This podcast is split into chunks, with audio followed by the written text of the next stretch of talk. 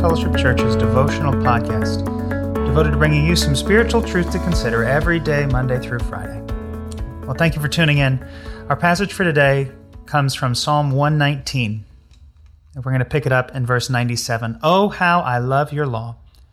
It is my meditation all the day. Your commandment makes me wiser than my enemies, for it is ever with me.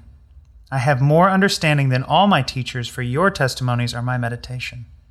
I understand more than the aged, for I keep your precepts.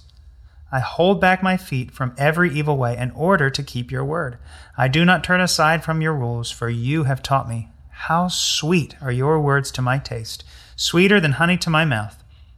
Through your precepts I get understanding, therefore I hate every false way. Where does wisdom come from? Does it come from experience? If we make a bunch of decisions in our lives and experience the successes and failures associated with those decisions, are we necessarily wiser on the other side? Does it come with age? Are all of the people you know over 55 wiser than the people you know under 35? Does it come from running away from the Lord? From walking your own path and accepting whatever consequences it brings?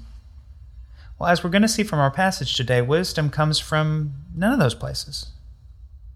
Verse 98 says, Your commandment makes me wiser than my enemies, for it is ever with me. The psalmist finds that he has more wisdom than those who oppose God and his anointed king. The Bible tells us that the fear of the Lord is the beginning of wisdom. Those who oppose him are destined for foolishness. Verse 99 says, I have more understanding than all of my teachers, for your testimonies are my meditation. Now, here is an example of something we might think would lead to true wisdom education. Certainly, those who have spent more time in formal learning will come out on the other side with much more wisdom. But here again, we see the psalmist has more understanding than his teachers. Education can be a very important tool for knowledge and life skills, but ultimately, it isn't the best path, best path to wisdom. Verse 100 says, I understand more than the aged, for I keep your precepts. And the final tree to fall is the myth that age necessarily leads to wisdom. The psalmist has greater wisdom than those much older than him. My rhetorical question at the beginning doesn't even give me pause. I absolutely know people in their 20s with much more wisdom than people I know in their 60s. No, all of these fail to bring about true understanding. What does, as we see, is the law of God, the testimonies of God, the commands of God, the precepts of God. All of these are different ways of saying God's revelation to us through His Word. The psalmist poured himself into knowing God through his law. And not simply head knowledge, but heart knowledge and application.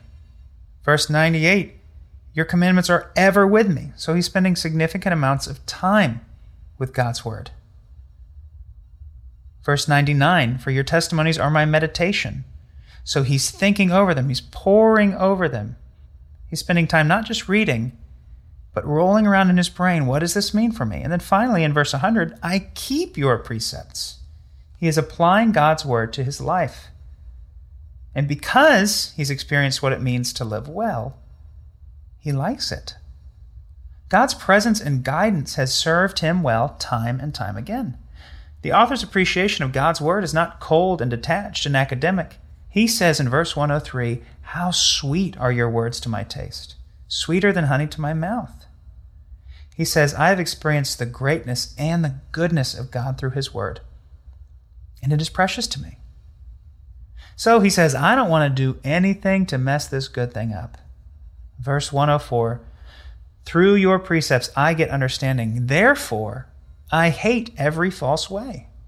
He says, How could I possibly follow any other path than the one that has brought me so much wisdom, understanding, joy, and peace? Why would I do anything to compromise this relationship that I have with God? So, for us today, let's give ourselves to God through His Word. Let's take the Scriptures seriously. Let's do what they say. Let's meditate on them and spend time thinking through what God's Word says for our lives. Let's seek for wisdom in Proverbs and inspiration in the Psalms. Let's be inspired by the life of Jesus in the Gospels and trained in the Christian walk through Paul's letters. Psalm 34 tells us, Oh, taste and see that the Lord is good. He will not fail to speak to us if we truly seek Him with our whole hearts through His Word. And we might just find that with time, temptations begin to lose their power over us as we experience more and more the goodness of God in our lives. Lord, we thank you for your word, and we pray that you would help us to see how precious it is. God, give us the courage, the self control, the boldness, and the power to live out the truth that your word teaches us, guides us in, that we might see how good your ways are, that we might experience more of you in our lives, and that having experienced that, sin, temptation, wandering away will begin to lose any appeal in our hearts and in our lives.